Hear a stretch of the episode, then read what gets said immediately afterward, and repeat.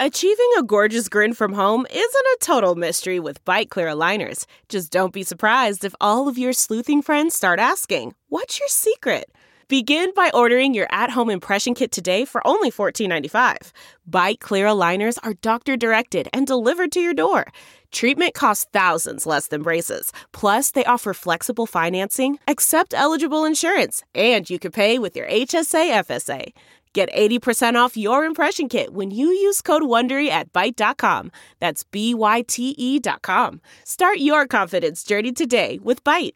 Delve into the shadows of the mind with Sleeping Dogs, a gripping murder mystery starring Academy Award winner Russell Crowe. Now available on digital. Crowe portrays an ex homicide detective unraveling a brutal murder he can't recall. Uncovering secrets from his past, he learns a chilling truth. It's best to let sleeping dogs lie. Visit sleepingdogsmovie.com slash Wondery to watch Sleeping Dogs, now on digital. That's sleepingdogsmovie.com slash Wondery.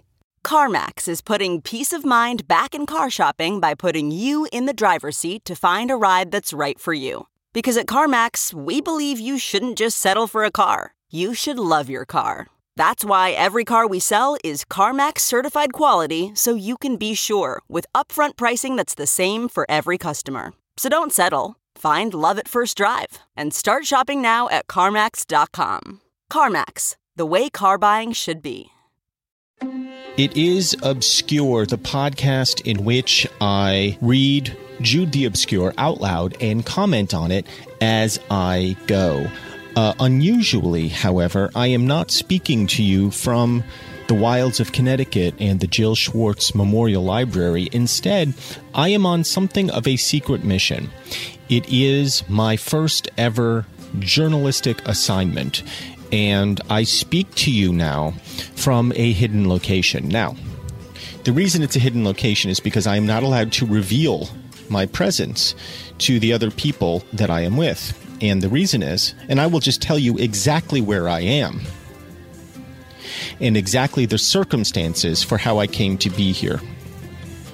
Because by the time this podcast is aired, there will be two factors at play. The first is it won't matter, and the second is because nobody's listening, and so it wouldn't matter anyway. So I find myself currently and if you listen carefully, you may be able to hear evidence of this fact. I find myself currently in the middle of the Caribbean, steaming from St. Martin to Bermuda aboard the cruise ship Celebrity Summit. Celebrity is the name of the company, Summit is the name of the ship. I speak to you from deck 7, stateroom 7197 where I am ensconced. I am alone. I am on day three and a half, I guess, of this cruise. It is a cruise I am taking alone, which, in a, in a way, is a metaphor for life in general. We are all on our cruises, and we are all alone. However, like me, we are also all surrounded by all kinds of different people who we experience moment to moment, sometimes uncomfortably close, sometimes not close enough. We experience them from our own vantage points, looking out at our own Caribbean seas, or looking out on the pool deck where there might be, again, people who are uncomfortably close. Now, how did I come to be here? The answer Twitter.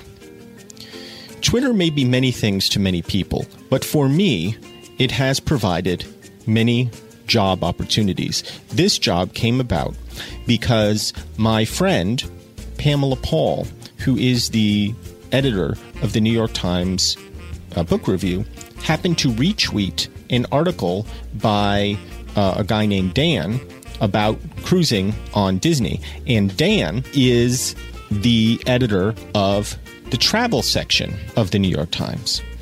And the article was essentially doing what all cruise articles do, which is kind of describing the cruise and then uh, sort of coming up with snarky ways to say all the things that we already uh, think about cruises. And I found myself a little bit outraged is too strong a word, but miffed because Dan Saltzstein had committed what I think is an error, an error in journalism, which is that he had described the thing very well, I might add, but not really captured the thing. And the godfather, I would say, of snarky cruise writing is a guy named David Foster Wallace, whom many of you people have read. Uh, certainly more of you have read David Foster Wallace's work than Thomas Hardy's. But David Foster Wallace in 1995 wrote a very famous essay, which isn't even really an essay, it's almost a novella. I mean, the thing is so long. It's an article, it's an encyclopedic uh, rendering of his time on a different Caribbean cruise, also on a celebrity boat, this one called the Zenith, which he snarkily and I think kind of dumbly redubbed the Nadir. And the article is called A Supposedly Fun Thing I'll Never Do Again and it has become the kind of default piece of writing when discussing cruising. And so I had that in mind when I responded to Pamela Paul's tweet about Disney cruises and I said something to the effect of on Twitter, let me go on a cruise. Let me let me let me do the defense of cruising. Let me usher usher a rebuttal to a supposedly fun thing I'll never do again and all the snarky cruise writing that has subsequently followed. And to my great surprise, Dan Saltzstein, the travel editor of, of the New York Times, responded affirmatively. And after a little back and forth and some negotiating, which basically consisted of uh, him saying, "Well, this is how much we can afford for you. For you, uh, can you do that?" And and me going, "Absolutely." I booked myself a cruise on the Celebrity Summit departing from San Juan, Puerto Rico, and heading relentlessly over eight nights towards the glamorous port of Bayonne, New Jersey. So it's a one way trip from San Juan to Bayonne, New Jersey. And perhaps you can hear distantly the rumble of the engine, or perhaps uh, you can sense from the quality of the audio, the salt air that I am imbibing, and the tropical breeze, which has not quite filtering into my room because it is now uh, about 6 o'clock p.m. The sun is setting, and I'm actually uncomfortably warm sitting here in my stateroom with the sun beating down on my face. And so, what I'm going to do is I'm going to actually shut the balcony door, and then I'm going to close the curtain. So, although it will restrict my view, it may um, make me less warm.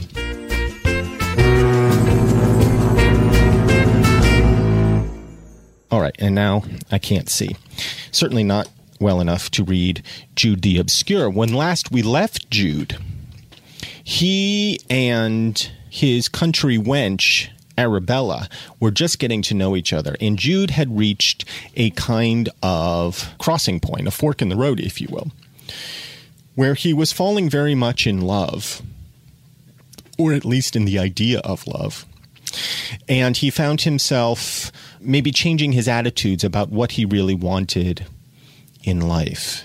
Happiness is a kind of interesting state that hovers between pleasure and purpose and is what Jude was seeking now as opposed to purpose which is what he had been seeking before so he had this kind of grim determination to follow this dream of getting educated uh, there in Christchurch, but but suddenly pleasure presents itself, and after a grueling life of these 19, 20 years, he meets pleasure more than halfway, and they are walking towards the Brown House, which is the symbolic lookout point from which Jude's adventure really began, and they are walking together. She in her Sunday frock and ribbons, I pick up the story again. They reached the Brown House barn, the point at which he had planned to turn back.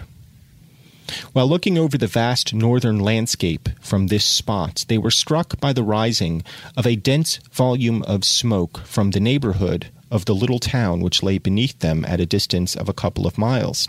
It's a fire, said Arabella. Let's run and see it. Do. It is not far.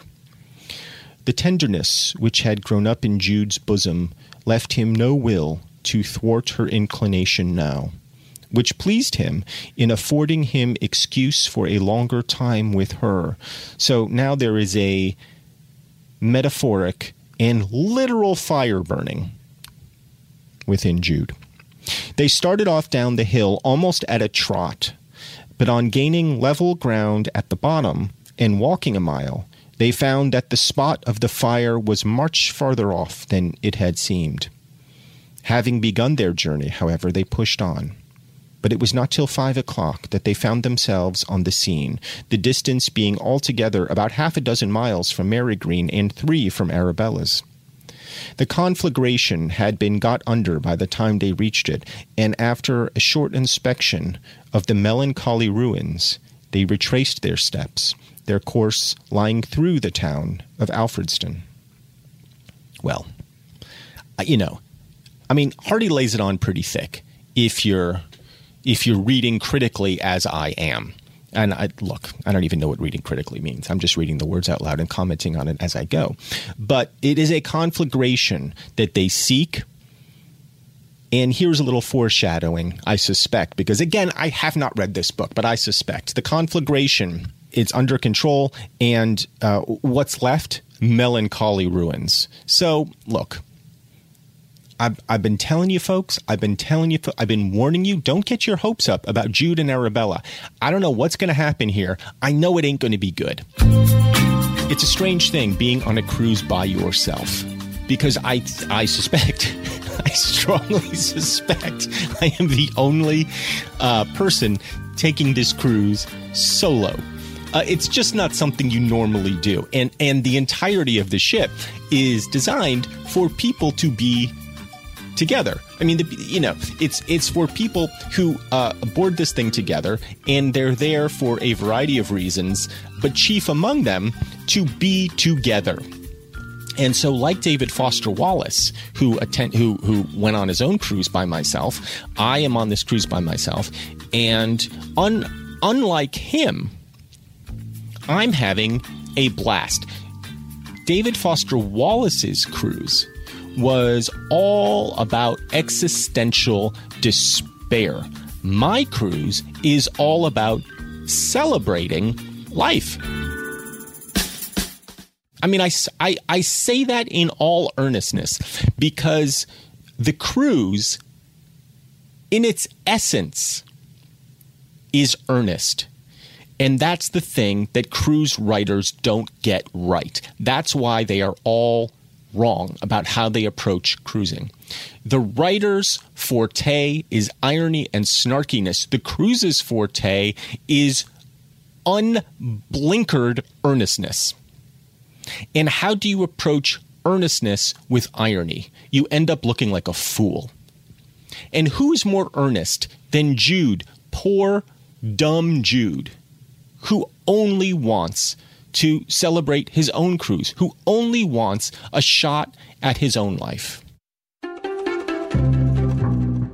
And what is he a spy? Melancholy ruins. Melancholy ruins. That has been his whole life up until this point. And then finally, he has Arabella on his arm. Arabella, they retrace their course. They have to go through Alfredston. And now I'm picking up the story. Arabella said she would like some tea. And they entered an inn of an inferior class and gave their order. As it was not for beer, they had a long time to wait. Exactly the same on the cruise. Exactly. They're always trying to upsell you on the cruise. They want you to purchase their beverage packages. Uh, and they have all these different beverage packages. Even the sody pop costs extra. Look, it's an all inclusive trip. Don't get me wrong, but all inclusive to a point. Uh, and so if you want a sody pop, as I often do, you know, you gotta You got to pay for it. And and every time you're at the buffet, and I spend a lot of time at the buffet. I love the buffet uh, here at the Ocean View Cafe. Every time you're at the buffet, a waiter comes around and he or she says, "Do you want a, a, a beverage?" Meaning like a beverage that isn't included. And the beverages that are included are fruit punch, water, and like iced tea. And I happen to love iced tea, so I don't usually want a beverage. And there's a beverage menu in the middle of the table. It's on. It's like a. It's like a chess piece, and you say no, thank you, and then they tip over the beverage menu. As if they're tipping over the king at the end of a chess game. And it's unclear to me at that point who has won the chess game because I always feel terrible when they tip it over. I don't know if they're resigning or if, or if they are forfeiting on my behalf. I don't know who's won that chess game. All I know is when they leave and they leave uh, with a slightly disappointed air, I feel like I have done something wrong. And I haven't. I just, I don't like to drink very much. I have had one adult beverage since I've been here, more out of guilt than anything else. As it was not for beer, they had a long time to wait. The maidservant recognized Jude and whispered her surprise to her mistress in the background that he, the student, who kept himself up so particular, that's a quote, should have suddenly descended so low as to keep company with Arabella. The latter guessed what was being said and laughed as she met the serious and tender gaze of her lover. The low and triumphant laugh of a careless woman who sees she is winning her game. So, Arabella and Jude are playing their own chess match, except Jude, like me at the at the Ocean View Cafe, is unaware there's even a game going on. But Arabella, the careless woman, feels she is winning her game. They sat and looked round the room and at the picture of Samson and Delilah. Well, I mean, come on. I'm laughing because I understand that there is obvious biblical imagery here. But wait, I have to look up the story of Samson and Delilah. Samson cut his hair, right? That's Samson? Wait, hold on. Guys, I purchased the internet because I realized I would go crazy not having human interaction, which I haven't really had, and uh, not having internet. So I outlaid money. Okay, so she's loved by Samson, a Nazarite who possesses great strength and serves as the final judge of Israel. Delilah is bribed by the lords of the Philistines to discover the source of his strength. Ah. After three failed attempts to do so, she finally goads Samson into telling her that his vigor is derived from his hair. So again, Hardy laying it on thick here. Um, we see that there there perhaps will be some betrayal from Arabella in Jude's future. They sat and looked round the room and at the picture of Samson and Delilah, which hung on the wall, and the circular beer stains on the table, and at the spittoons underfoot filled with sawdust. The whole aspect of the scene had that depressing effect on Jude, which few places can produce, like a tap room on a Sunday evening when the setting sun is slanting in, as my setting sun is currently slanting into my stateroom. And no liquor is going, and no liquor is going on in my stateroom. And the unfortunate wayfarer, I am a wayfarer, finds himself with no other haven of rest. Well, that is where Jude and I diverge because I have a bed and I have uh, about 12 decks of places where I can rest. And resting, I think, is what I'm going to do for a moment. Why not? Let's take a little break, pay for all of this. This is obscure. Hi there, Jude fans obscuriacs, obscurians, obscurios. Did you know that in addition to being a very famous actor and fabulous reader of books, I am also a pretty decent interviewer? In my podcast, How to Be Amazing, I speak with some of today's most successful and interesting people in entertainment, politics, science, and more. And, and, and the whole thing is about how they plucked themselves from obscurity and made a career doing what they love. Jude could learn a thing or two from these folks. Uh, who, who, who do you mean, Michael? I will tell you. Uh, previous guests on How to Be Amazing David Sedaris, Judd Apatow, Margaret Cho, Neil deGrasse Tyson, Giada De Laurentiis, Dan Pfeiffer, many, many more have sat down with me and they've spilled all their secrets. Check out How to Be Amazing on Apple Podcasts or wherever you listen. You can also check out our website at howtobeamazingshow.com. Back here on Obscure, I'm Michael Ian Black reporting to you from a cruise ship for this very special episode. Shall we continue with the book? We shall. It began to grow dusk. They could not wait longer, really, for the tea. They said, Yet what else can we do? asked Jude. It is a three mile walk for you. I suppose we can have some beer, said Arabella. Beer! Oh, yes, I had forgotten that. Somehow it seems odd to come to a public house for beer on a Sunday evening. But we didn't. No, we didn't. Jude, by this time, wished he was out of such an uncongenial atmosphere, but he ordered the beer, which was promptly brought. Arabella tasted it. Ugh, she said. Jude tasted. What's the matter with it? he asked. I don't understand beer very much now, it is true. I like it well enough, but it is bad to read on, and I find coffee better. But this seems all right. Adulterated, I can't touch it. She mentioned three or four ingredients that she detected in the liquor beyond malt and hops, much to Jude's surprise. How much you know, he said good humoredly. Nevertheless, she returned to the beer and drank her share, and they went on their way. It was now nearly dark, and as soon as they had withdrawn from the lights of the town, they walked closer together till they touched each other. She wondered why he did not put his arm round her waist, but he did not. He merely said what to himself seemed a quite bold enough thing Take my arm. She took it thoroughly up to the shoulder. He felt the warmth of her body against his, and putting his stick under his other arm, held with his right hand her right as it rested in its place. I don't understand that. Okay, I'm going to reread that. He felt the warmth of her body against his, and putting his stick under his other arm, held with his right hand her right as it rested in its place. Oh, I see. So he's got a little walking stick, and then uh, and then he and then they, hold hands. I guess. I guess. I, whatever. They're holding hands. They're doing something. They're together. They're like, they're you know they're together now.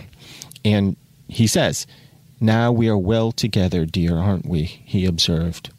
Yes, said she, adding to herself, rather mild. Oh, she's thinking that, and he's and he goes, he thinks, how fast I have become. He was thinking. oh, Jude. I mean, Jude really is pathetic. There's a singles scene on this cruise. And uh, obviously, I'm not a single. I'm alone, but I'm not a single. It takes place on the Deck 5 Martini Lounge at 9 p.m. At least it did last night. I saw on the little itinerary. And I was very tempted to go um, just to see journalistically kind of what was up with the single scene, like who showed up, who was there. But I was very afraid of being judged because I, I wear a wedding ring. And I was afraid, I was terrified that I would show up at the Martini Lounge by myself and like start talking to people and have them see my wedding ring and have them go, What an asshole this guy is. He's clearly married, but he's showing up at the single scene at the Martini Lounge, hitting on everybody. So I didn't go. And then I thought, well, maybe I should take off my wedding ring. Like, and but then I thought, oh, I can't do that because then I would feel like such an imposter. And then what would happen? I mean, what would happen if I started talking to people and then you know they they thought one thing and i was i just i couldn't do it i was too mortified maybe i'll do it tonight uh, and i wish i could ask you listeners what i should do vis-a-vis the wedding ring whether i should wear it or not wear it i'm afraid to take it off uh, both because of the humidity and it might tear off my finger, but also just because of the shame of it. Just the shame of taking off my wedding ring, I feel, you know, and showing up at the single scene. My God, my God, how fast I have become. I could spy on the single scene. There's like a whole area, uh, like the, in the middle of the ship, and I could look directly across from the port side to the starboard side and watch from afar the single scene. But that seems even creepier. I don't know. Back to the story. Thus they walked till they reached the foot of the upland, where they could see the white highway ascending before them in the gloom. From this point, the only way of getting to Arabella's was by going up the incline and dipping again into her valley on the right. Before they had climbed far, they were nearly run into by two men who'd been walking on the grass unseen. These lovers, you find 'em out of doors in all seasons and weathers, lovers and homeless dogs only, said one of the men as they vanished down the hill. Arabella tittered lightly. Are we lovers? asked Jude. You know best. But you can tell me? For answer, she inclined her head upon his shoulder. Jude took the hint, and, encircling her waist with his arm, pulled her to him and kissed her. They walked now no longer arm in arm, but as she had desired, clasped together. Oh, I see. So his right and right, and they, they weren't hand in hand, they were arm in arm. After all, what did it matter, since it was dark, said Jude to himself. When they were halfway up the long hill, they paused as by arrangement, and he kissed her again. They reached the top, and he kissed her once more. You can keep your arm there if you would like to, she said gently. He did so, thinking how trusting she was. Thus they slowly went towards her home. He had left his cottage at half past three, intending to be sitting down again to the New Testament by half past five. It was nine o'clock when, with another embrace, he stood to deliver her up at her father's door. She asked him to come in, if only for a minute, as it would seem so odd otherwise, and as if she had been out alone in the dark. He gave way and followed her in. Immediately that the door was opened, he found, in addition to her parents, several neighbors sitting around. They all spoke in a congratulatory manner and took him seriously as Arabella's intended partner. Holy shit! What was that? So they went from they he literally picked her up. They walked for several miles. They saw the uh, uh, melancholy ruins of a fire. They come back a few hours later. There's neighbors sitting around. There's people uh, I mean, what, what, what, what just happened? They spoke in a congratulatory manner and took him seriously as Arabella's intended partner. They don't even know each other. They literally met like three days before when she threw pig shit at him. Not pig shit, but pig uh, uh, intestines and such at him. That's how they met. And then they were like, "Oh, you're cute. You're cute. You want to go for a walk? Sure." They go for a walk. They come back. Suddenly, he's he's her intended partner. I mean, what? Okay, this reminds me. Okay, listen. Once, once, once. This happened to me once, okay? And I met a girl when I was like 20, 21, 22 years old at a rave in Miami. I met a girl at a rave in Miami. Okay? That that is a sentence that should not have come out of my mouth, but did. And uh, she was this this cute gal, and I thought uh, maybe she was making eyes at me, maybe. And so I was making eyes at her. And then I said to her at one point, Can I take you out? Right? I'm only in town basically for one day. Can I take you out? And she said, Sure. And so I took her out, and I and all I re- really remember about her is she was this Persian girl. She lived with her Iranian family. I showed up at her house. It was it was full of people. We went out. We had a nice time. I came back, and so if I had been Jude in that situation, her entire Persian family would have been sitting there going, "Huh?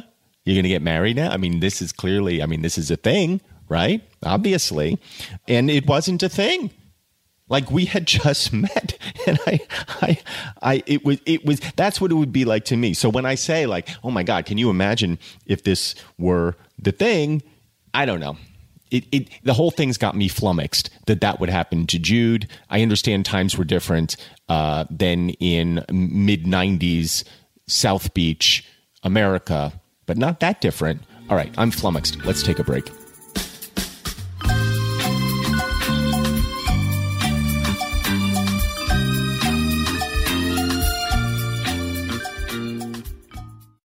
Reading. We like to read. That's one of the things that we do. A lot of us first learn to love reading and storytelling by watching LeVar Burton. Reading Rainbows, LeVar Burton.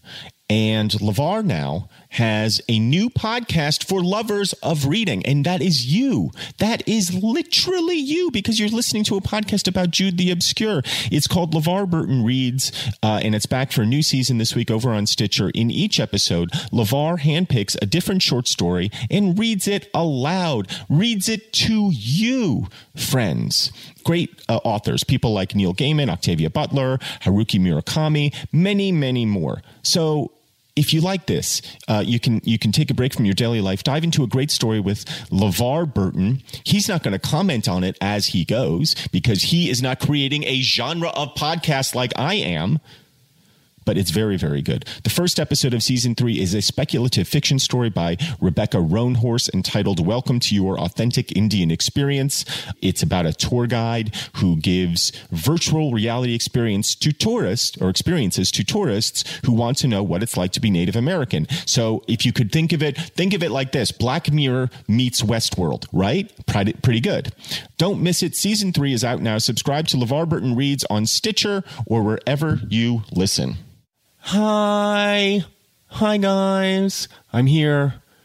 I'm reading Jude the Obscure. The podcast is obscure. Are you ready to keep going? I am. I'm back to the story. They did not belong to his set or circle, and he felt out of place and embarrassed. He had not meant this. I should think not a mere afternoon of pleasant walking with Arabella. That was all he had meant. He did not stay longer than to speak to her stepmother, a simple, quiet woman without features or character. She she's just essentially a blank. She's just a blank face. He, Hardy was like, it doesn't matter. She has no features. She has no character. And bidding them all good night, plunged with a sense of relief into the track over the down. But that sense was only temporary. So he left. He's like, oh, God, got out of that shit. Arabella soon reasserted her sway in his soul. He walked as if he felt himself to be another man from the Jude of yesterday. What were his books to him? What were his intentions, hitherto adhered to so strictly as to not wasting a single minute of time day to day? Wasting. It depended on your point of view to define that. He was just living for the first time, not wasting life. It was better to love a woman than to be a graduate or a parson, I, or a pope. And so I will leave it there. Jude now on the verge of renouncing all he had worked for, all he had labored for for these many years because of the country wench Arabella, who has dazzled him with her wenchy ways. The sun is now past the horizon here on the Celebrity Summit, and I'm thinking now of the Ocean View Cafe and all the temptations offered there I'm thinking of the single scene. I'm thinking of December 63, the Frankie Valli tribute quartet that I have seen now perform twice aboard the Celebrity Summit. I'm thinking, of course, of home, where my own country wench waits for me. Perhaps when I return, the conflagration of our marriage will now be in miserable ruins because I left her to come, to come on a cruise by myself.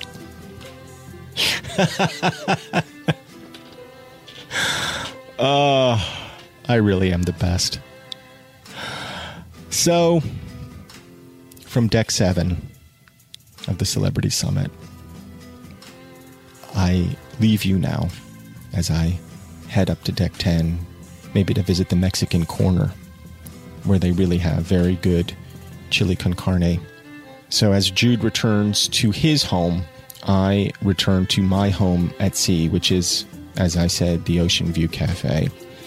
And until next time, I wish you adieu.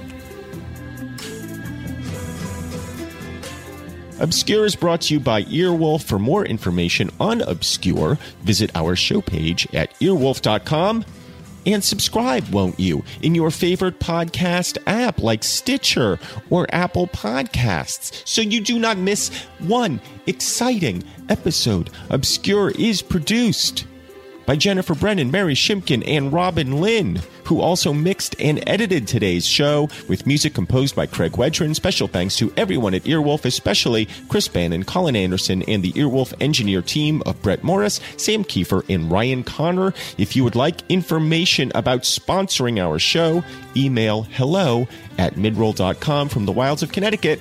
I'm Michael Ian Black.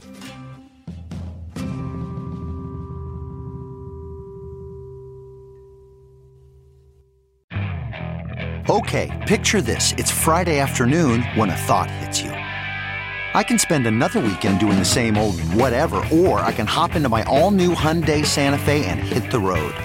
With available HTRAC, all wheel drive, and three row seating, my whole family can head deep into the wild.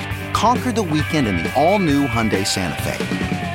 Visit HyundaiUSA.com or call 562 for more details. Hyundai, there's joy in every journey.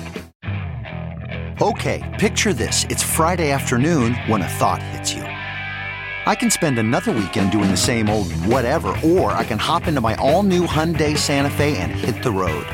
With available HTRAC, all wheel drive, and three row seating, my whole family can head deep into the wild. Conquer the weekend in the all new Hyundai Santa Fe. Visit HyundaiUSA.com or call 562 for more details. Hyundai, there's joy in every journey.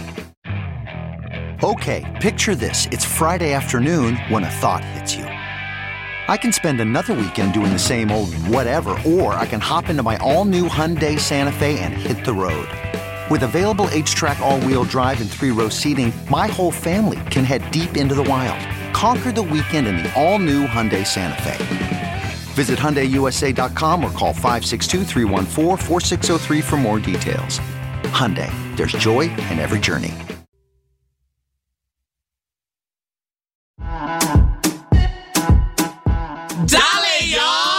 This is Tony Rodriguez. This is Carlos Santos. This is Raiza Licea. and this is Oscar Montoya. When our powers combine, we are Spanish Aquí presents. We have a brand new podcast here on Earwolf bringing you the best of the best of lo mejor of the Latinx comedy.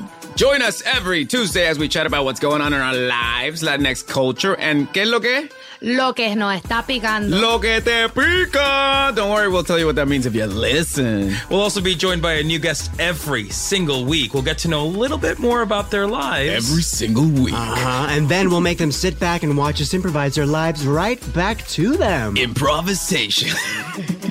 Spanish Aquí Presents premieres July 16th. Subscribe now in Stitcher. Apple Podcasts. Or wherever you listen. O donde sea. Spanish Aquí presents.